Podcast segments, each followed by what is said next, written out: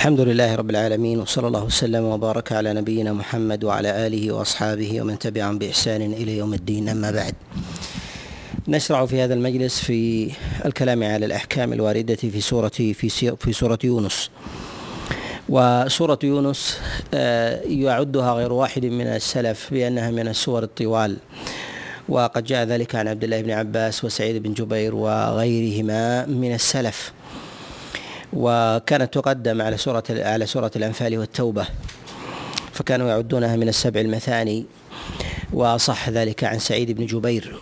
والسبب في ذلك أن أن أنها قد تقدمت في نزولها أنها قد تقدمت في نزولها على سورة الأنفال والتوبة فقدمت من هذا الوجه. و آه، كانوا يسمونها السابعة. تقديما لها السورة السابعة كما جاء ذلك عن عثمان بن عفان كما جاء عند ابن أبي شيبة وابن حبان من حديث أبي سعيد مولى أبي أسيد الأنصاري أن قوما من مصر جاءوا إلى عثمان بن عفان عليه رضوان الله فدعوا بالمصحف فقالوا افتح السابعة. يريدون بذلك سورة يريدون بذلك سورة يونس. وقد جاء عن غير واحد على ما تقدم الإشارة إلى تقديمها على بعض السور السور الطوال وذلك لتقدمها من جهة من جهة نزولها. وهذه السورة سميت بيونس لأن الله عز وجل قد ذكر يونس وقومه فيها. والله عز وجل قد ذكر نبيه يونس في مواضع من السور. جاء في سورة النساء وفي الأنعام وجاء بوصفه في سورة الصافات وفي القلم. وجاء كذلك أيضا بوصفه في سورة الأنبياء بذي النون جاء في الصافات والقلم بأنه بأنه صاحب الحوت. فنقول إن الله سبحانه وتعالى قد ذكر نبيه جل وعلا في عدة مواضع من كتابه ولكن الله عز وجل آه، ولكن العلماء عليهم رحمة الله سواء كانوا من الصحابة أو كانوا من من جاء بعدهم ربما يطلقون الأسماء على بعض الصور الأسماء على بعض الصور لجملة من الخصائص. وربما يكون من هذه الخصائص أن الله عز وجل قد ذكر قد ذكر قوم يونس مع يونس قد ذكر قوم يونس مع يونس في هذه في هذه السورة. وما يتعلق بالمسائل المتعلقة بالأحكام الواردة في سوره في سورة يونس نقول قبل الخوض في ذلك نتكلم على أن الله عز وجل إنما خص هذه السورة آه، بجملة من الخصائص آه، منها ما يتعلق بجمع الله عز وجل لآياته الكونية والدلائل الشرعية آه، في هذه السورة. وذلك أن الله سبحانه وتعالى ذكر من أدلة الكون من الأبراج والأفلاك وما يراه الإنسان سواء في نفسه أو كذلك فيما تعدى في غيره آه، من الآيات وكذلك أيضا الحجج والبراهين آه، التي أنزلها الله عز وجل على نبيه. وفي هذا إشارة إلى أن الإنسان إذا ملك الدليلين الدليل آه، الدليل الشرعي وملك أيضا الدليل النظري وما يتبصر به الإنسان من أدلة الكون وبراهينه أن الله سبحانه وتعالى يعطيه ويلهمه ويلهمه الحجة.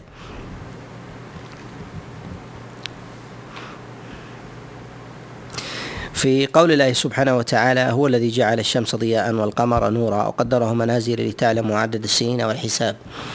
تقدم معنا الكلام على الحساب.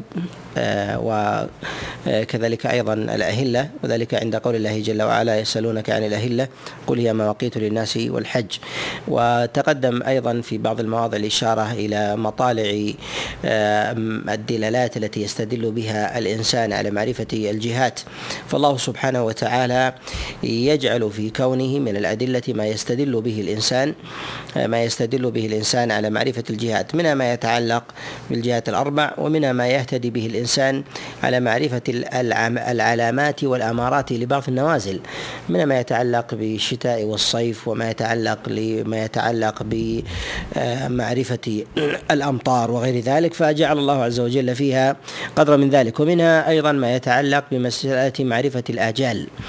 والآجال في ذلك ما ما يضرب به الناس آجالهم من جهة الديون القروض وكذلك أيضا العدد آه، للمرأة وكذلك أيضا آه، للرجل في في بعض صور وجوهه. فنقول أن الله سبحانه وتعالى قد جعل هذه مواضع لمعرفة الحساب. مواضع لمعرفة الحساب يستدل بها الإنسان آه، على على تلك الآجال على تلك الآجال. وهذا من فضل الله سبحانه وتعالى ونعمته ونعمته على عباده. ومنها وهو أعظم المقاصد في ذلك أن الإنسان يعرف بها العبادة. يعرف بها دخول العبادة وأعظم ذلك ما يتعلق بالركن الثاني من أركان الإسلام وهو ومعرفة الصلاة. إن الصلاة كانت على المؤمنين كتابا موقوتا أي لها أوقات تبتدئ بها وتنتهي بها فيجب على الإنسان أن يعرفها. ومن ما يتعلق بمعرفة الجهات والنواحي ويكون ذلك بمعرفة الشمس والقمر آه، ومطالعها فإن الإنسان يدرك في ذلك المشرق والمغرب. فيعرف الإنسان جهة القبلة وقد جعل الله عز وجل من ذلك توسعة كما جاء في حديث عبد الله ابن عمر في الترمذي وغيره آه، مرفوعا وموقوفا ما بين المشرق والمغرب قبلة فيدرك الإنسان ما بينها. فيدرك الإنسان ما بينه تقدم معنا الإشارة أيضا على تخصيص الله سبحانه وتعالى لمسألة المشرق والمغرب لماذا خص الله جل وعلا المشرق والمغرب بالذكر؟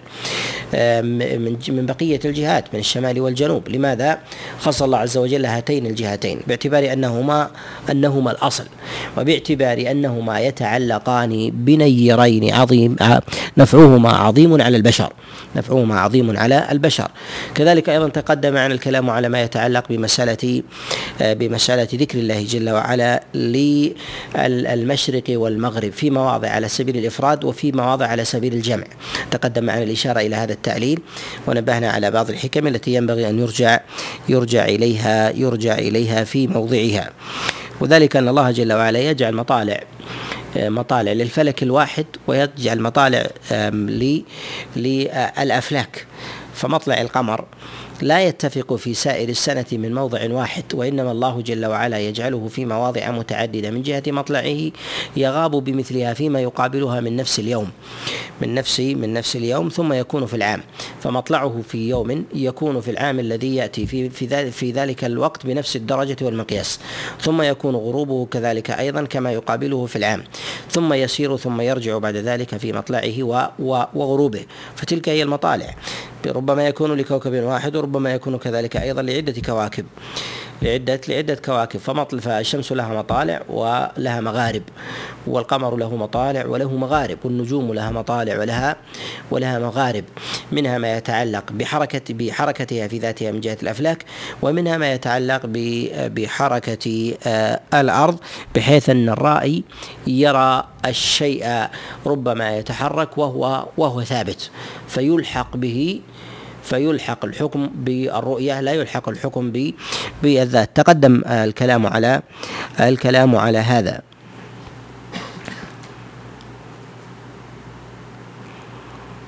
وتقدم معنا في مسألة الاستدلال بالحساب في مواضع آه، في آه، تحديد القبلة في حساب الإنسان للجهات خطوط الطول والعرض. وتقدم معنا أيضا التوسعة في ذلك وتكلف بعض الناس في بعض البرامج التقنية لتصويب القبلة ولو كان بعيدا. تقدم معنا الكلام على هذه على هذه المسألة.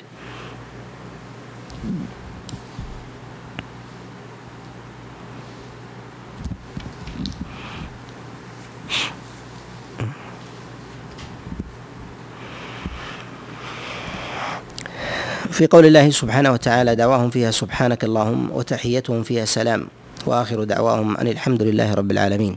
ذكر الله سبحانه وتعالى آه، حال أهل الجنة. والأحكام التي تتعلق بأهل الجنة آه، الأحكام التي آه، يظهر فيها الحمد يظهر فيها حمد الله عز وجل لأفعالهم. نقول إن الأفعال في ذلك إما أن تكون باختيار وإما أن يكون أن تكون جبلة يعني يجبلون عليها. وأما ما كان على سبيل الجبلة آه، وذلك مما يتصرفه الإنسان مما مما لا اختيار له فيه غالبا. مما لا اختيار له فيه فيه غالبا. أو له اختيار لكن لا اختيار له في لا اختيار له في أصله وله اختيار وله اختيار في فرعه. كمسألة النفس كمسألة النفس فإن نفس الإنسان لا يستطيع الإنسان أن يملك اختيارا في في أصله وإن كان له اختيار في فرعه. وذلك النبي صلى الله عليه نجد أن النبي صلى الله عليه وسلم يقول كما جاء في صحيح مسلم قال في أهل الجنة يلهمون التسبيح والحمد كما يلهمون النفس كما يلهمون النفس. وعلى هذا لا نقول إن الإنسان يستحب له أن يذكر الله جل وعلا وأن يحمده عند كل نفس يخرج منه. عند كل نفس يخرج يخرج يخرج منه لأن النبي صلى الله عليه وسلم لم يفعله. وعلى هذا نقول إنه لما ذكر الله جل لما ذكر النبي صلى الله عليه وسلم عن أهل الجنة لا يعني من ذلك أن الإنسان يمتثله في الدنيا باعتبار أن ذلك إلهام. أن ذلك إلهام من الله سبحانه وتعالى لعباده. وأما ما كان على سبيل الاختيار كما في هذه الآية وذلك أنهم يذكرون الله عز وجل في مجالسهم ويختمون المجالس بالحمد ويختمون المجالس بالحمد. فهل يؤخذ من ذلك ذكر الله جل وعلا بحمده في ختام المجالس؟ نقول نعم لأن هذا على سبيل الاختيار منهم وذكره الله جل وعلا على سبيل الحمد. وذكره الله سبحانه وتعالى على سبيل الحمد. لماذا؟ لأن جنس نعيم المؤمنين في الدنيا هو من جنس نعيمهم في الآخرة. وإن تباين من جهة قدره وإن تباين من جهة قدره وتباين أيضا من جهة المماثلة. من جهة من جهة المماثلة فثمة قدر من وثمة قدر في ذلك من الاشتراك. ولهذا النبي صلى الله عليه وسلم ذكر إن أقل أهل الدنيا أهل الجنة منزلا هو كاعلى أهل الدنيا كاعلى أهل الدنيا دنيا منزلة. وهذا فيه إشارة إلى أن ثمة قدر ثمة قدر من الاشتراك. ونقول إنه يستحب للإنسان أن يذكر الله سبحانه وتعالى في مجلسه الأدلة في ذلك الصريحة في هذا كثيرة وأما بالنسبة للحمد أما بالنسبة للحمد في ختام المجلس نقول لو فعله الإنسان في ختام المجلس أخذا من هذه الآية فهو حسن.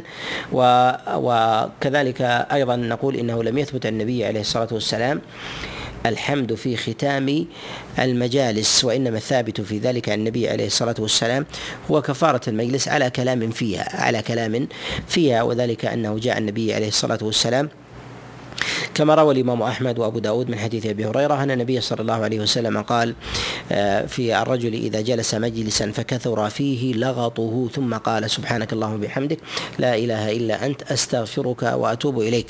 آه، غفر له. وهذا الحديث قد أخرجه الإمام أحمد وكذلك أبو داود من حديث ابن جريج عن موسى بن عقبة عن سهيل بن أبي صالح عن أبيه عن أبي هريرة وقد تكلم فيه غير واحد من العلماء. تكلم فيه البخاري وأبو حاتم وكذلك أيضا أحمد وأبو زرعة. وغيرهم تكلموا في في هذا الطريق ولكن له طرق أخرى. جاءت من حديث المقبري عن أبي هريرة وجاءت أيضا من غير طريق أبي هريرة. من غير طريق أبي هريرة. عادة النقاد عليهم رحمة الله إذا تكلموا على حديث من الأحاديث. فإما أن يتكلمون على متنه وإما أن يتكلمون على إسناده. فإذا تكلموا على على متنه فإنهم أرادوا المتن قطعا سواء جاء بطريق أو بعدة طرق. وإن تكلموا على إسناد من أسانيده فلهم في ذلك مسلكان. لهم في ذلك مسلكان. المسلك الأول أنهم يريدون بذلك يريدون بذلك الطريقة هذا على سبيل الخصوص لا يريدون بذلك المتن. وهذا وارد ولهم وله وله آه، طرق واشباه والمسلك الثاني أنهم يريدون أصل الحديث ولو تكلموا على طريق من طرقه. وكيف يميز الإنسان بين الطريقين وبين المقصدين؟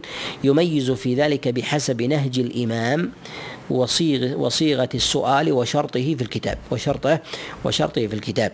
وشرطه في الكتاب. بعض العلماء حمل النقد الذي جاء عن البخاري وكذلك أحمد وأبي حاتم وأبي زرعة وغيرهم في هذا الحديث أنه إعلان لأصل الحديث. ومنهم من قال إن هذا إنما هو إنما هو في آه إنما هو لهذا الطريق. وأن الحديث قد جاء من طرق أخرى. نقول إن الحديث من نظر إليه وتعدد طرقه وعمل بعض الصحابة فيه كما جاء عن عبد الله بن عمر وجاء أيضا عند ابن أبي شيبة بإسناد صح وغير واحد عن رجل من أصحاب النبي عليه الصلاة والسلام أنه كان يدعو به.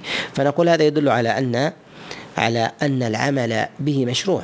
على أن العمل به به مشروع. فنقول فيستحب ذلك فيستحب فيستحب فيستحب ذلك. وقد جاء حديث كفارة المجلس عن النبي عليه الصلاة والسلام من أحاديث جماعة من الصحابة. جاء من حديث أبي هريرة تقدم الإشارة إليه. جاء من حديث عائشة عليه رضوان الله تعالى وجاء من حديث عبد الله بن عمر وجاء أيضا في مرسل غير واحد جاء من مرسل أبي العالي رفيع بن مهران وكذلك أيضا الشعبي وغيرهم من السلف وغيرهم من من السلف. فنقول إن ما يتعلق آه، بذلك في مسائل فيما في آه، كفارة المجلس نقول إن تعدد الطرق وتنوع المخارج واختلاف كذلك أيضا الإسناد ما أن يكون مرفوعا وما يكون موقوفا يدل على أن أن للحديث أن للحديث أصل. أن للحديث أصل فيستحب حينئذ أن يذكره. وأما ما جاء في ختام المجالس التي آه، يجلس فيها الإنسان ولا لغط له فيها. ولا لغط له فيها. نقول لا يشرع أن يقول ذلك. لا يشرع أن يقول أن يقول ذلك. وكيف تكون المجالس التي لا لغط له فيها؟ كمجالس العلم. كمجالس كمجالس العلم. أن الإنسان مثلا يجلس مجلس يقرأ فيه القرآن أو يفسر فيه القرآن أو تقرأ فيه السنة أو نحو ذلك. فالحديث قد جاء في في المجلس الذي يكثر فيه لغطه. وأما ما جاء في حديث ابي حديث عائشة عند النسائي وغيره أن النبي صلى الله عليه أو أنها قالت ما جلس رسول الله صلى الله عليه وسلم مجلسا قط ولا صلى صلاة قط ولا قرأ قرانا قط إلا قال سبحانك اللهم بحمدك لا إله إلا أنت أستغفرك وأتوب إليك. فهذا الحديث قد تكلم فيه بعضهم قد تكلم فيه فيه بعضهم. ولو كان عاما في مجالس النبي عليه الصلاة والسلام عموما ولو كان فيها ذكر لنقل واشتهر. لنقل واشتهر. من المجالس أيضا جلوس الإنسان بنفسه. إذا جلس الإنسان وحده أو جلس في مجلس أو في محل انتظار ثم أراد أن ينصرف ولم يكن في ذلك كلام فإنه حينئذ لا يقال بمشروعية هذا الذكر وإنما هو مقيد فيما يكون فيه لغط ولا يلزم من ذلك أن يكون فيه حرام. يكون فيه لغط ولغو أو شيء من هذا فإنه يذكر يذكر ذلك. لماذا قيدنا هذا بهذا الأمر؟ لأن مجالس النبي صلى الله عليه وسلم عامرة بالذكر وعامرة بالعلم. وهي متنوعة يجلس مع أزواجه ويجلس مع أصحابه في مواضع عديدة. ولو كان ديدن النبي عليه الصلاة والسلام في كل مجلس لتعددت هذه الطرق وكثرت وكثرت هذه الطرق ما يدل على أن المراد باللغط. والأصل آه، في مجالس الطبقة الأولى والأخيار من القرن الأول في مثل هذا أنها ليست أنها ليست كذلك. فضلا عن رسول الله صلى الله عليه وسلم وهو النبي المعصوم. لهذا نقول إنما قلت والمخارج أو قلت آه، الطرق الثابتة في مثل هذا الحديث آه، وكذلك أيضا لم يرد النبي عليه الصلاة والسلام برواية برواية الكبار باعتبار أن النبي صلى الله عليه وسلم ما كان يقول لأن أن مجالسه ليست من هذا الجنس. أن مجالس النبي عليه الصلاة والسلام ليست من هذا آه، الجنس وإنما أرشد غيره. إنما أرشد غيره. وأما حديث عائشة فظاهر المتن النكاره فظاهر المتن النكارة. فكيف للنبي عليه الصلاة والسلام أن يقول ذلك في كل مجلس يجلسه؟ في قرآن أو في علم مع قريب أو مع بعيد. ثم لا ينقل ذلك ولا يستفيض. وقد نقل ما هو دون ذلك. وقد نقل ما دون ذلك. وهذا أيضا من وجوه من وجوه الإعلان. قد ذكر بعضهم استحباب استحباب قراءة سورة الفاتحة في ختام المجالس وهذا لا أصل له مرفوع النبي عليه الصلاة والسلام ولا عن أحد من أصحابه من وجه يثبت. فنقول إن هذا أيضا مما مما لا يشرع. قد جاء آه، قد جاء عن آه، قد جاء عن بعض أصحاب النبي عليه الصلاة والسلام أنهم كانوا يقرؤون سورة العصر إذا إذا التقوا وتفرقوا سواء كان ذلك في مجلس أو كانوا قياما. جاء ذلك عند أبي داود في كتاب الزهد وعند الطبراني أيضا في في كتابه الدعاء وأخرجه كذلك أيضا البيهقي في كتابه الشعب من حديث حماد جاء من حديث من حديث حماد بن سلمة عن ثابت عن دارمي أن أصحاب رسول الله صلى الله عليه وسلم وهذا الحديث قد تكلم فيه بعضهم قد تكلم فيه في بعضهم على كل نقول إن ظاهر إسناده السلامة إلى راويه. وهل أدرك أصحاب النبي عليه الصلاة والسلام والمقدار الذي أدركه منهم؟ وهل وقع ذلك منهم جميعا؟ الأظهر في ذلك في ذلك في هذا السياق أن هذا ما كان من النبي عليه الصلاة والسلام من أصحاب النبي عليه الصلاة والسلام جميعا وما كان أيضا من رسول الله صلى الله عليه وسلم. والأظهر أنه ما كان هذا الدعاء أو هذا هذا القصد من تلاوة هذه السورة أنه ما كان ذلك للمجالس المعقودة ككفارة المجلس وإنما هو من جنس التواصي بالحق. وأن من جنس التواصي التواصي بالحق وذلك تعهد الإنسان بالنصيحة وصيته بالتقوى وليس المراد بذلك هو كفارة المجالس أو كذلك أيضا أنه ذكر آه، لمفارقة المجالس ومفارقة الشخص لأخيه فإن هذا مثله لو كان ثابتا أيضا لا لاستفاض لاستفاض واشتهر عن أصحاب رسول الله صلى الله عليه وسلم.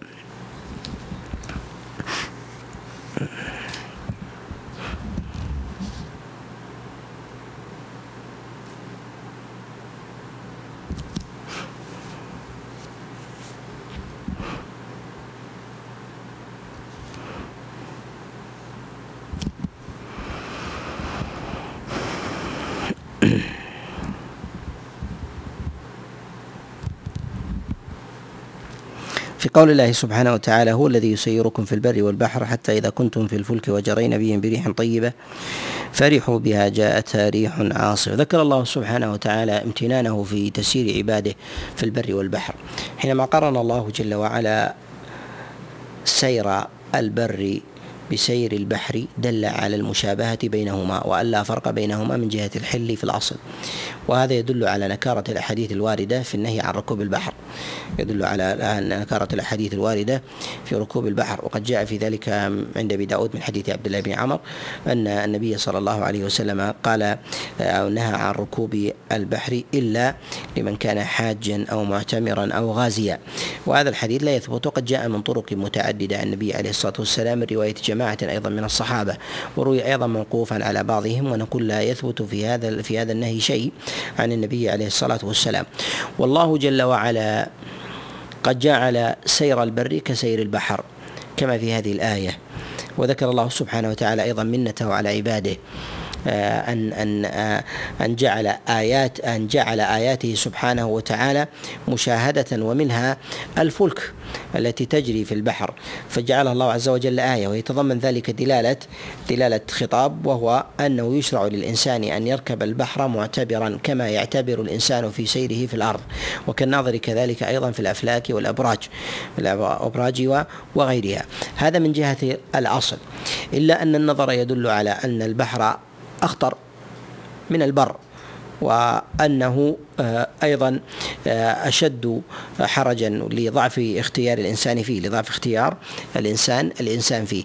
ولهذا نقول إن غزوة البر إن غزوة البحر أفضل من غزوة البر.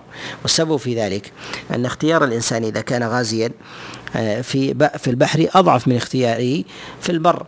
فإن البحر فإن البر يكون له فيه يكون فيه كر وفر وانحياز وفرار وغير ذلك وسير فيها بخلاف البحر بخلاف البحر. فالأمر في ذلك ضيق. ولهذا جاءت الأحاديث في فضل غزو البحر. قد جاءت الأحاديث في فضل غزوة البحر. جاءت في ذلك أحاديث كثيرة عن النبي عليه الصلاة والسلام في فضل غزوات في غزوات البحر والأحاديث فيها فيها معلولة والأحاديث فيها معلولة. وأمثل ما جاء في ذلك في الصحيحين في حديث أم حرام لما دعا لها النبي صلى الله عليه وسلم. وهذا هو الحديث الصحيح في البحر. وما عدا ذلك في غزوات البحر فالأحاديث فيه فيها كلام والأحاديث فيها كلام. جاء ذلك من حديث جاء من حديث آه، أبي أمامة وجاء من حديث عبد الله بن عمر وجاء أيضا من حديث أم حرام وهو غير حديث أم حرام في الصحيحين جاء من حديث عبد الله بن عباس. جاء أيضا في مراسيل بعض أصحاب النبي عليه بعض التابعين عن النبي عليه الصلاة والسلام. ولا يثبت من ذلك ولا يثبت من ذلك شيء.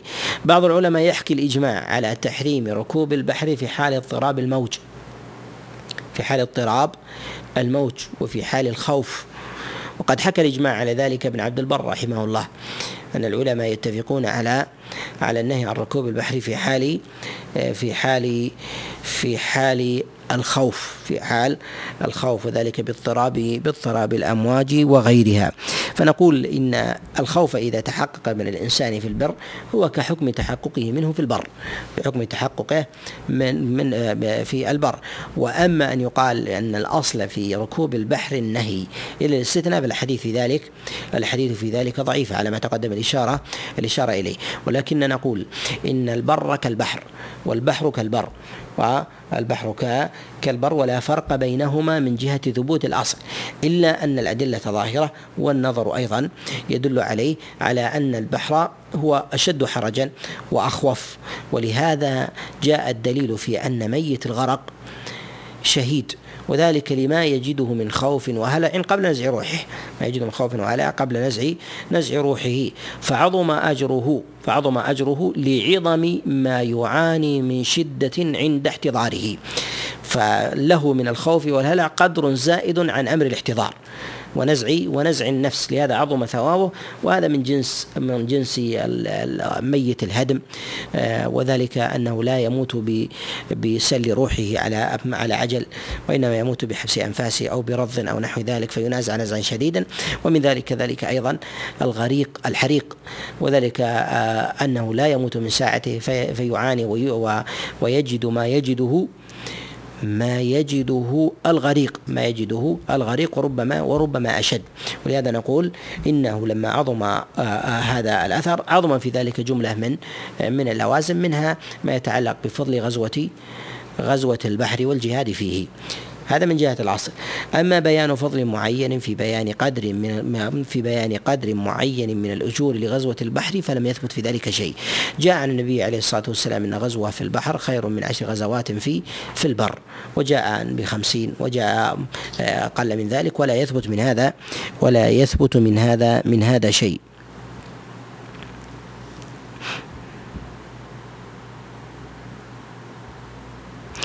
وأما ذكر الله سبحانه وتعالى آه، لاشتداد الموج آه، والبحر على الكفار وأن الله سبحانه وتعالى ما ذكر نهيه في ذلك مع مع ورود هذا الأمر عليهم باعتبار أنهم قد وقعوا فيما هو أعظم من ذلك وهو الكفر. قد وقعوا فيما هو أعظم من ذلك وهو الكفر فلا استدلال في في هذا. تقدم معنا أن الأصل في في الليل أنه سكن وتقدم معنا أيضا الأصل في النهار أنه كسب. وتقدم على الإشارة إلى في حال اختلال هذا الأمر في الناس إما طوعا أو كرها. وكذلك ما يطرأ في بعض البلدان من آه، كون الليل عليهم سرمدا في بعض الأزمنة والنهار سرمدا عليهم. ما يتعلق بالأحكام المتعلقة في ذلك من أذكار الصباح والمساء وما يتعلق بأمور المواقيت. تقدم معنا أيضا الإشارة الإشارة إلى إليه. في قول الله سبحانه وتعالى وأوحينا إلى موسى وأخيه أن تبوأ لقومكما بمصر بيوتا واجعلوا بيوتكم قبلة.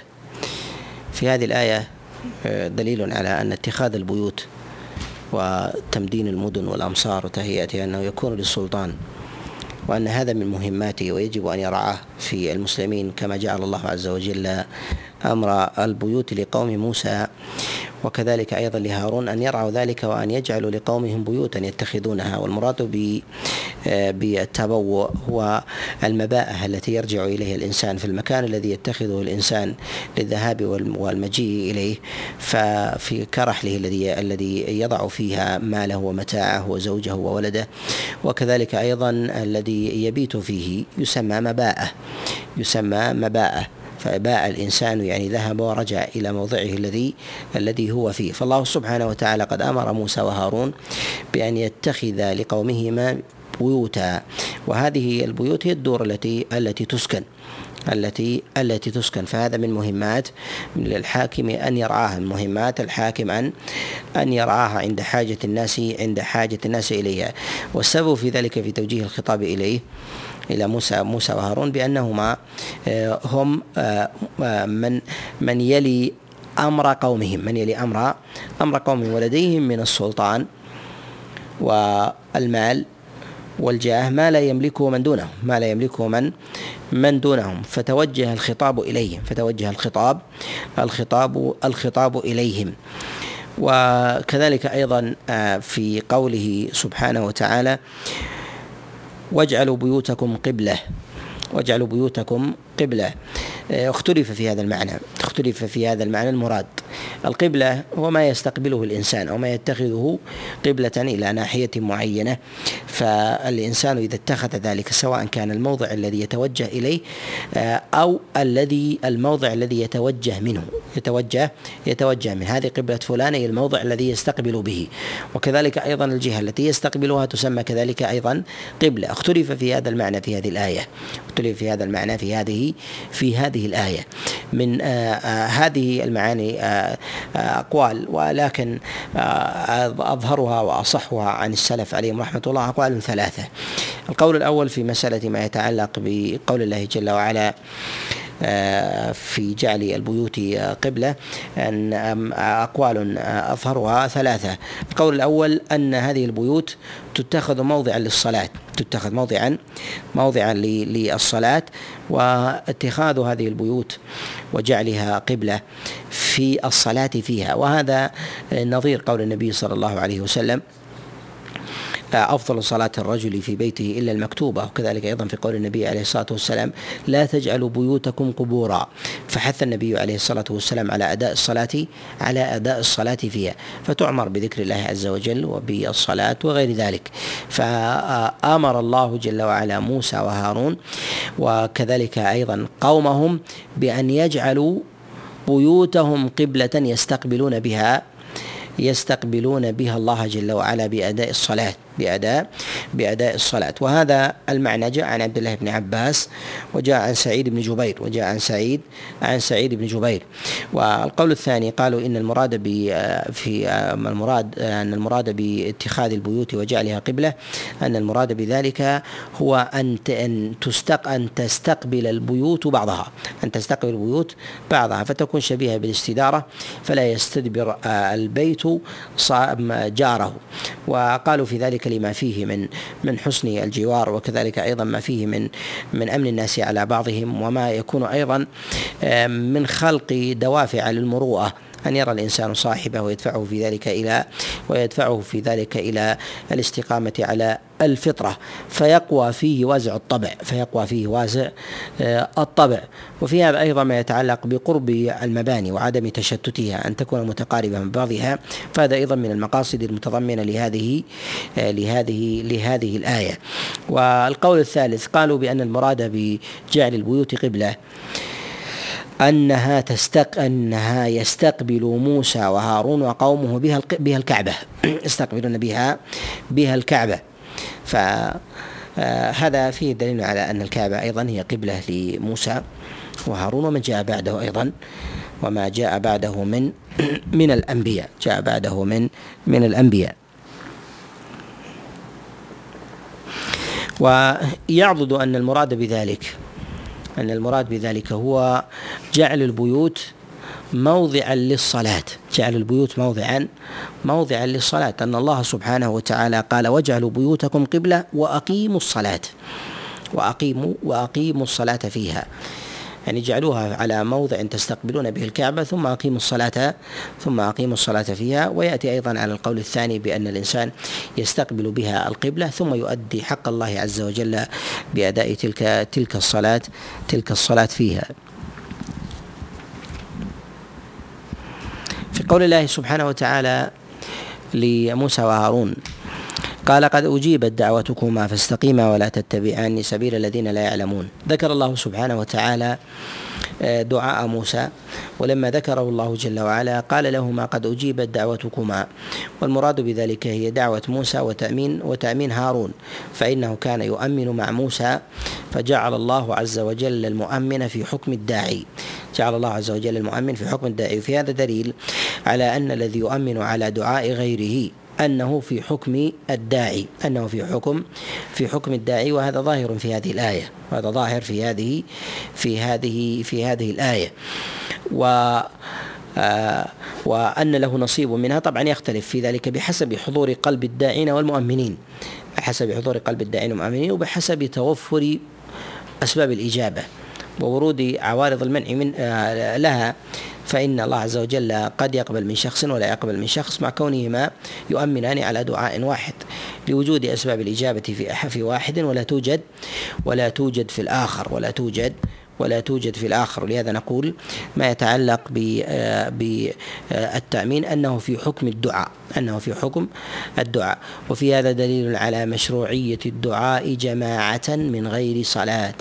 دليل على مشروعية الدعاء جماعة من غير من غير صلاة. وهذا أن الله عز وجل قد جعل موسى يدعو وهارون يؤمن. وهارون وهارون يؤمن. وظاهر السياق في ذلك أنهم ما كانوا ما كانوا في صلاة أنهم ما كانوا في صلاة. فيشرع للانسان اذا إذا كان له حاجة أو نزلت به نازلة أن يدعو ويؤمن غيره ويؤمن ويؤمن غيره كما في هذا في دعاء موسى وتأمين وتأمين هارون. وإدراك المؤمن لدعاء الداعي إدراك المؤمن لدعاء الداعي يؤخذ منه آه، ترجيح لقول بعض العلماء أن إدراك تكبيرة الإحرام يكون بإدراك التأمين في الصلاة. وهذه المسألة من مواضع الخلاف هذه المسألة من مواضع الخلاف. اختلف العلماء عليهم رحمة الله في إدراك تكبيرة الإحرام. فهل تدرك بإدراك التأمين؟ أم يدرك بإدراك تكبيرة الإحرام بعينها؟ أم يدرك ذلك بإدراك الركعة الأولى يعني قبل أن يركع الإمام؟ أم يكون ذلك قبل الشروع بالقراءة؟ هي أقوال أربعة جاءت عن الفقهاء وجاء في بعضها شيء من التفاصيل لكن هذا مجملها وأشهرها وأشهر هذه الأقوال آه، عن السلف أشهر هذه الأقوال عن السلف قولان عن السلف قولان. القول الأول قالوا إن إنها تدرك بإدراك التأمين بإدراك التأمين أي أنه يؤمن إذا أمن الإمام إذا إذا إذا أمن آه، إذا قال الإمام ولا الضالين ثم أدرك المأموم معه آمين فإنه أدرك أول أول الركعة فإنه أدرك أول أول الركعة وهذا يروى آه، جاء عن وكيع بن الجراح وجاء أيضا عن أبي الدرداء أنه كان يمشي إلى الصلاة فقال أسرع بنا ندرك آمين. أسرع بنا ندرك ندرك آمين. القول الثاني قالوا أنها تدرك تكبيرة الإحرام بإدراك الإحرام بنفسه. بإدراك الإحرام بنفسه. وهذا قول الإمام أحمد رحمه الله. وقد أنكر قول وكيع. قد أنكر قول قول وكيع ذلك. و أما في التأمين في كون أن من أدرك التأمين فقد أدرك الدعاء ولو لم يسمعه ولو لم يسمعه يعني أنه أخذ أخذ حكمه أنه أخذ حكمه. فنقول هذه مسألة مسألة منفكة هذه مسألة منفكة عن هذا عن هذا الأمر. وعلى هذا لو قلنا بأن المأموم آه، أو من كان خلف الإمام إذا قال آمين أنه يدرك الركعة ولو كان خارج الصلاة. ولو كان خارج الصلاة يعني أنه ما كبر فيها يجلس في الخلف ثم ينتظر ثم ينتظر الإمام يقول آمين ثم يقول آمين معه وهو ليس وليس في صلاة فهل يعني ذلك أنه أدرك لا إدراكه في ذلك وتحريمه بالصلاة وتحريمه بالصلاة. وهذا يرحمك الله. وهذا الذي رجحه الإمام أحمد رحمه الله أن تكبيرة الإحرام تدرك بها. أن تكبيرة الإحرام تدرك بها. وأما ما جاء في حديث بلال أنه كان يقول للنبي عليه الصلاة والسلام لا تسبقني بآمين. لا تسبقني بآمين. وذلك أن بلال كان يؤذن ويقيم على سطح المسجد. كان يؤذن ويقيم على سطح على سطح المسجد حتى يسمع الناس. فربما كبر النبي عليه الصلاة والسلام قبل أن يصل إلى الصف. قبل أن يصل إلى الصف. فقال للنبي لا تسبقني بآمين يريد أن يدرك معه آمين. يعني يدرك معه آمين. يستدل البعض بهذا أنه لما كان بإدراكه آمين يدرك البداية الصلاة حرص عليها. بلال ولكن هذا الحديث ضعيف. هذا الحديث ضعيف قد عله غير واحد. رواه الإمام أحمد وغيره من حديث أبي عثمان عن بلال بن رباح أنه كان يقول النبي عليه الصلاة والسلام لا تسبقني بآمين. وأبو عثمان لم يسمع من بلال أبو عثمان لم يسمع من من بلال. وقد جاء من وجه آخر وفي إسناده وفي إسناده ضعف. قد أعله الإمام أحمد رحمه الله وغيره. قد أعله الإمام أحمد رحمه الله وغيره.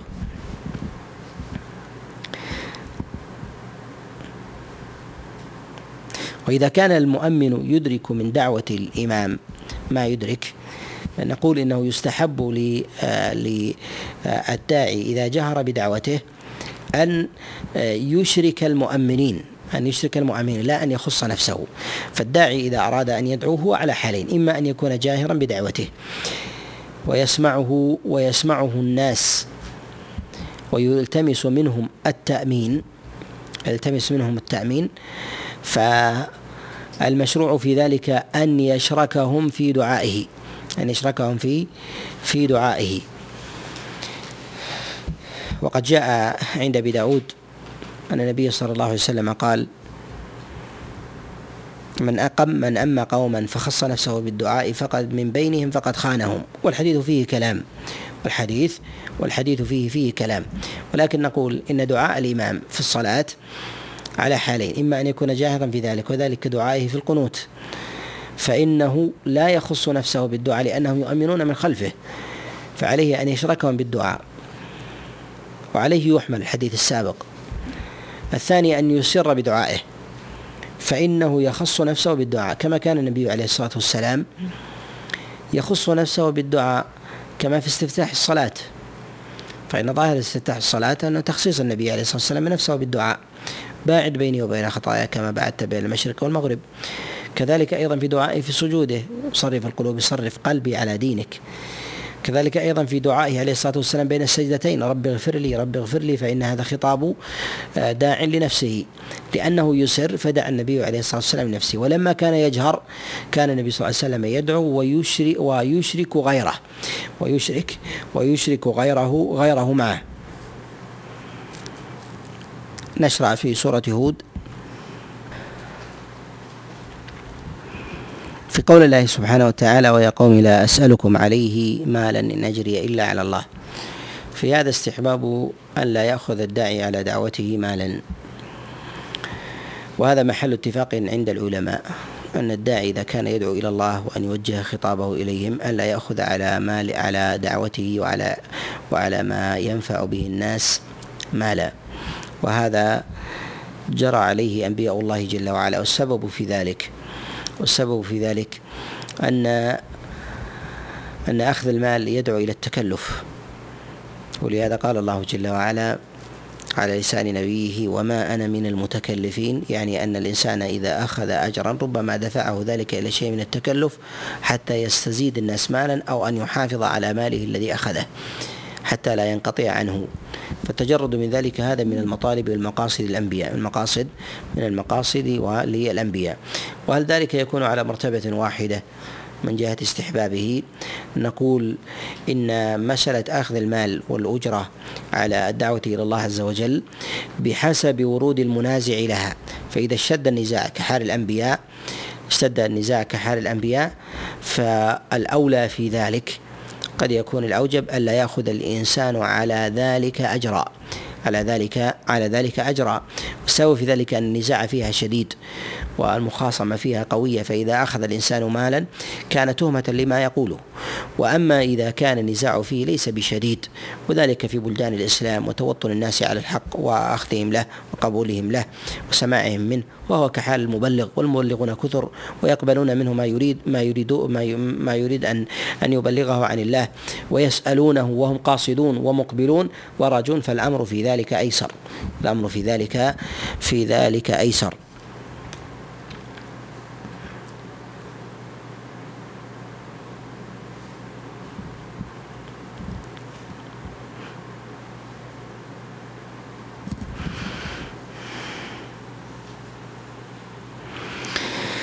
في قول الله سبحانه وتعالى حتى إذا جاء أمرنا وفارت النور قل نحمل فيها من كل زوجين اثنين وأهلك إلا من سبق عليه القول ومن آمن.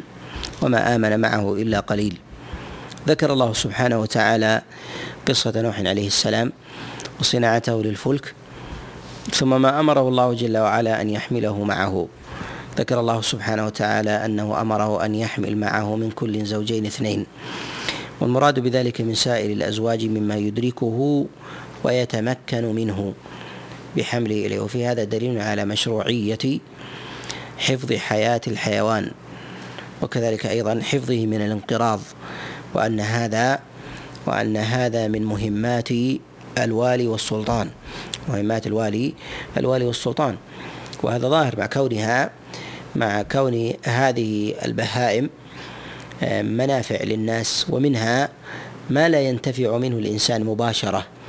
وإنما ينتفع من أثره الذي يجعله الله سبحانه وتعالى في غيره فيتعدى إليه فيتعدى فيتعدى إليه.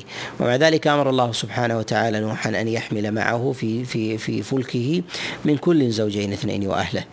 فهذا فيه مشروعية مشروعية حق الحيوان بالحفظ والصيانة وكذلك أيضا دفع أسباب انقراضه وإهلاكه دفع أسباب انقراضه وإهلاكه.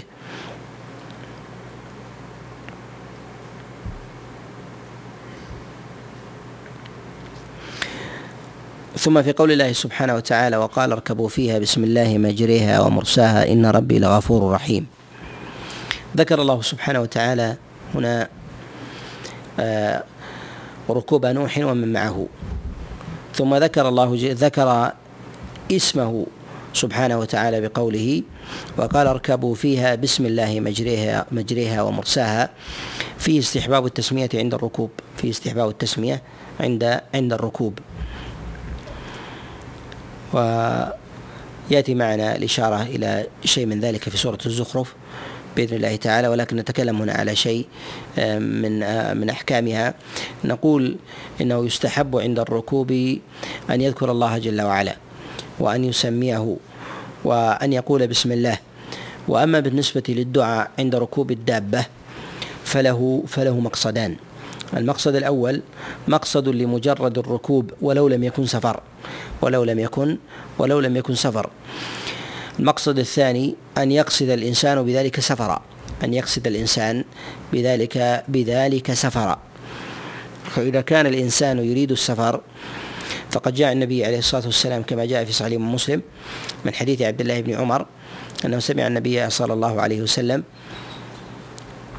حينما أراد السفر وركب دابته يقول الله أكبر الله أكبر الله أكبر سبحان الذي سخر لنا هذا وما كنا له مقرنين. الحديث.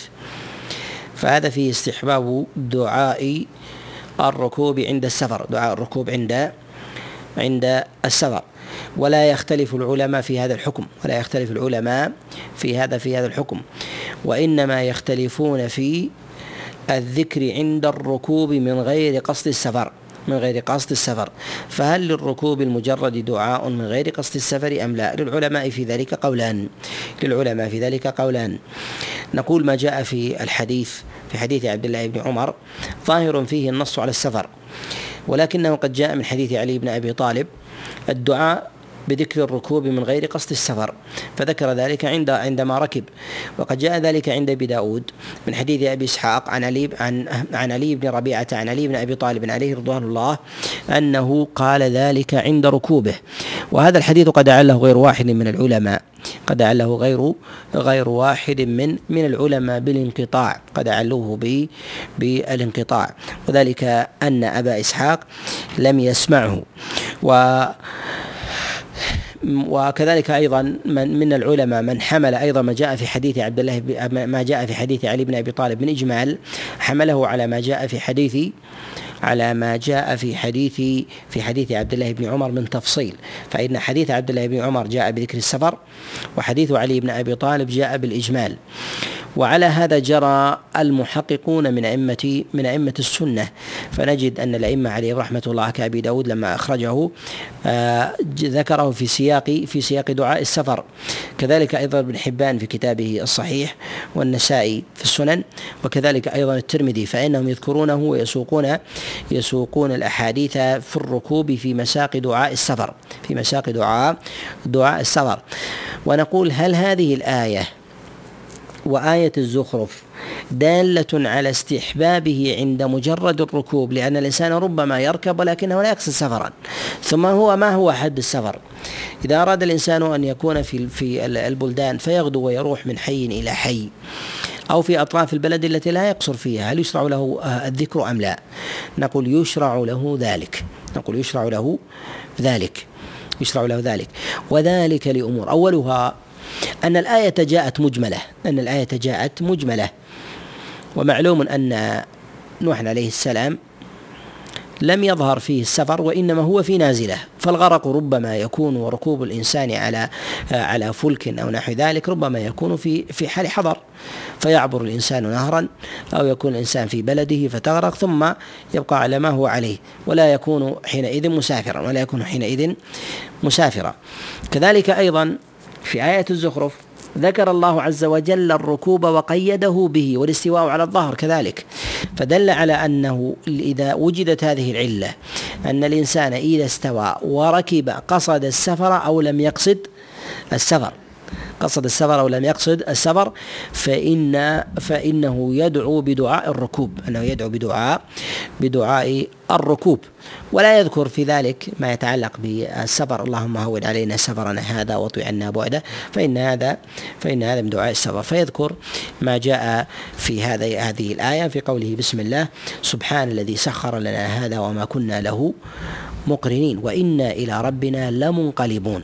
فيذكر آه هذا فإن هذا من دعاء الركوب لظاهر الآية من دعاء الركوب لظاهر لظاهر الآية. ثم أيضا أنه يعضد الثالث يعضد بما جاء في حديث علي بن أبي طالب. جاء في حديث علي بن أبي طالب آه عليه رضوان الله.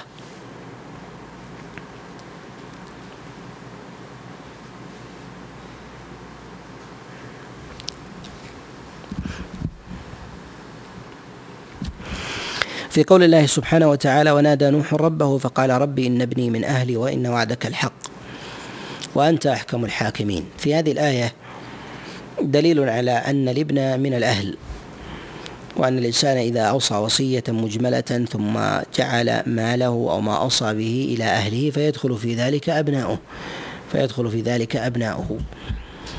وما لم يخصص الوصية ما لم يخصص ما لم يخصص الوصية. ومنهم من يجعل إطلاق الأهل يكون ذلك على الزوجات. ولكن ظاهر الآية أن الابن منها وهذا هو الصواب. في قول الله سبحانه وتعالى ويا قوم هذه ناقة الله لكم آية فذروها تأكل في أرض الله ولا تمسوها بسوء. إنما اختار الله سبحانه وتعالى الناقة من سائر من سائر البهائم لجملة من العلل. الله عز وجل أعلم بها. ومن العلل ما هو خفي باطن ومنه ما هو فيه نوع ظهور. والله سبحانه وتعالى إنما جعل هذه الناقة باعتبار باعتبار أنه يحرم على الناس أن يأخذوا المجهول من الإبل. المجهول مجهول من الإبل. وذلك أن الله سبحانه وتعالى حرم ضالة الإبل. بخلاف الضالة والمجهولة من الغنم والبقر. من الغنم من الغنم والبقر. ونقول إن ضالة الإبل في ظاهره أنه ليس لأحد أن يدعيها سواء كان ذلك في شريعة محمد أو كان قبل ذلك. وقد جاء في الصحيحين من حديث زيد بن خالد الجهني أن أعرابيا جاء إلى رسول الله صلى الله عليه وسلم سأله عن ضالة الغنم فقال هي لك أو لأخيك أو للذئب. قال فسأل عن ضالة الإبل فتمعر وجه رسول الله صلى الله عليه وسلم. ثم قال ما لك ولها معها سقاؤها وحذاؤها. وكان النبي عليه الصلاة والسلام حينما غضب من ذلك الأعرابي حينما سأل ذلك السؤال إيش السبب؟ نعم؟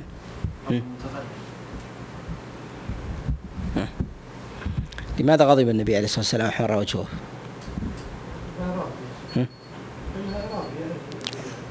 أحسنت. لأنه أعرابي يعرف الإبل ويعرف أن الإبل مكتفية ولا تحتاج إلى أحد. ويعرف أن الإبل التي لا راعي معها أكثر من غيره. فربما بيت سؤالا لي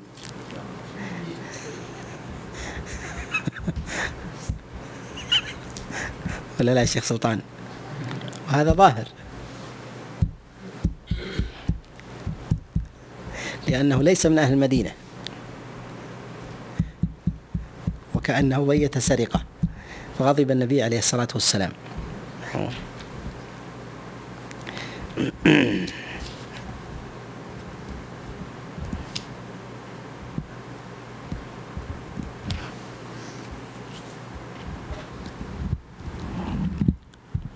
في قول الله سبحانه وتعالى هنا ولقد جاءت رسلنا إبراهيم بالبشرى قالوا سلاما قال سلام فما لبث أن جاء بعجل حنيذ. في هذا إكرام الضيف من غير سؤاله. ومبادرته بالضيافة والإكرام لأن إبراهيم عليه السلام ما سأل الملائكة عما يشتهون وعما يرغبون وما استأذنهم أيضا بإطعامهم لأنه لو استأذنهم بإطعامهم لما قبلوا لما قبلوا ذلك لأنهم لا يأكلون لأنهم لأنهم لا يأكلون. فلما بادر بذلك وجاء به إليهم دل على أنه ما استأذنهم قبل ذلك وما أجابوه عليها وما أجابوه وما أجابوه عليها. تقدم معنا ما يتعلق بأحكام السلام. مفصلا سواء كان منكرا ومعرفا وأنواع التحية في مواضع. وفي قول الله جل وعلا فلما رأى أيديهم لا تصل إليه نكرهم وأوجس منهم خيفة. قالوا لا تخف. في هذا أن الرجل إذا أوجس من ضيفه ما ينكره أن لا يتكلم به فذلك من الإكرام. فذلك من من الإكرام والأدب. ولهذا أوجس إبراهيم منهم خيفة وما تكلم وما اشتكى وإنما بادروه بالجواب. وإنما بادروه بالجواب. وقول الله سبحانه وتعالى وامرأته قائمة فضحكت فبشرناها بإسحاق. تقدم معنا الكلام على على ما تتضمنه هذه الآية. وذلك أن امرأته كانت كانت قائمة. ولم تكن جالسة. في هذا أن المرأة لا تجالس الرجال. في هذا أن المرأة لا تجالس الرجال. وكان في حسبانه وفي حسبان إبراهيم أنهم من من الأضياف. ومن الغرباء فما كانت جالسة معهم فما كانت جالسة معهم. على خلاف في موضعها الذي كانت قائمة فيه. هل كانت قائمة تخدمهم وتسمعهم من وراء حائط أم جاءت واردة قائمة فوضعت طعاما ثم ثم خرجت أو نحو ذلك من من الصور إلا أنها لا تجالس الرجال؟ وهذه شريعة الأنبياء جميعا وهذه شريعة الأنبياء الأنبياء جميعا. تقدم معنا الكلام على حكم الاختلاط في مواضع. في مواضع وذكرناه مفصلا عند قول الله جل وعلا وليس الذكر كالأنثى وليس الذكر الذكر كالأنثى وتقدم معنا أيضا عند قول الله جل وعلا فإن لم يكن ف ف ف عند في آية الدين في قول الله سبحانه وتعالى فرجل وامرأتان. في قول الله جل وعلا فرجل وامرأتان وكذلك أيضا يأتي معنا بإذن الله عز وجل في سورة القصص. يأتي معنا بإذن الله عز وجل في سورة في سورة القصص.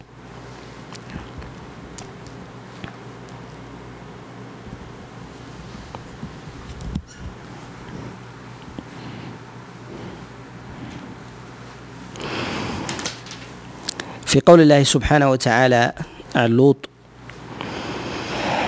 وجاءه قومه يهرعون إليه من, قبل وكانوا يعملون السيئات. قال يا قوم هؤلاء بناتي هن أطهر لكم.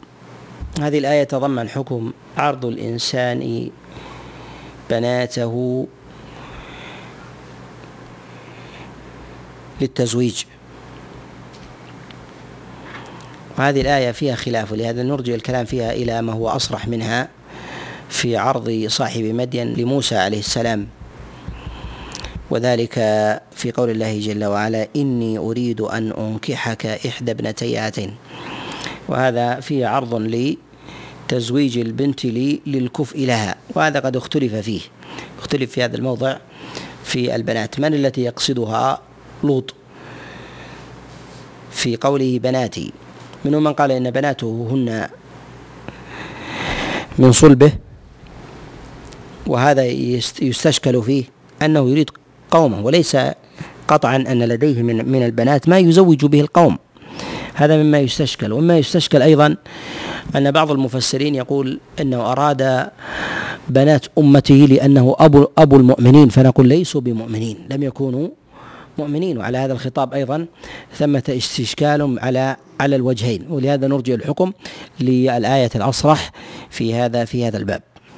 تقدم معنا أيضا في الكلام على أكل أموال الناس بالباطل في أول البقرة وتقدم معنا أيضا على أخذ العشور والكلام فيها والضرائب.